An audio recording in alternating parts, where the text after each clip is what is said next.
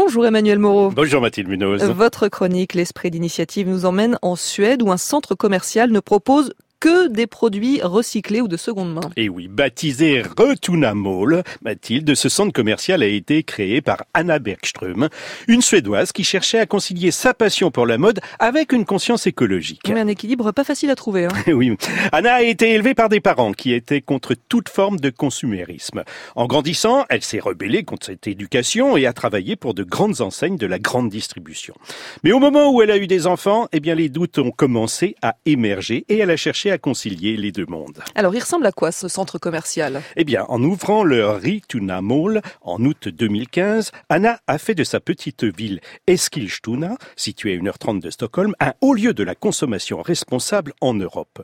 Son objectif était surtout de redorer l'image poussiéreuse de la seconde main avec un centre commercial brillant. Ainsi, un arbre et des bancs fabriqués avec des matériaux de récup meublent l'entrée du centre. Le bâtiment lui-même est de seconde main puisqu'il s'agit d'un ancien entrepôt de camions d'une entreprise de logistique. Et il y a combien de magasins à l'intérieur de cet entrepôt ? 15, Mathilde, et tous sont spécialisés dans le zéro déchet. Il y a des friperies, bien sûr, mais également des magasins do-it-yourself qui vendent tous les éléments pour fabriquer ses propres produits d'entretien et de beauté. Il y a un magasin de meubles vintage, un de jouets avec des peluches en quête de leur second amour, un de sport qui vend des skis recyclés et bien sûr, une librairie de livres déjà lus. Oui, on est loin de l'ambiance hangar où l'on peut chiner au petit bonheur la chance. C'est ce qui est le plus important pour Anna, parce qu'elle veut que tout soit en bon état et surtout donne envie. Et ça marche. Les clients sont de plus en plus nombreux à s'équiper et à s'habiller avec de la seconde main. En 2018, ReTuna a réalisé un chiffre d'affaires de plus d'1,1 million d'euros et a permis la création de 50 emplois.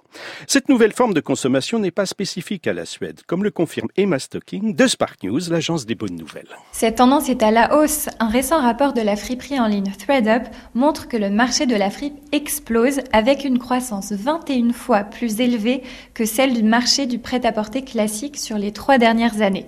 Et on le voit bien en France avec le succès d'applications comme Vinted ou Prêt-à-Changer et également avec toutes les friperies et les recycleries qui fleurissent dans nos centres-villes.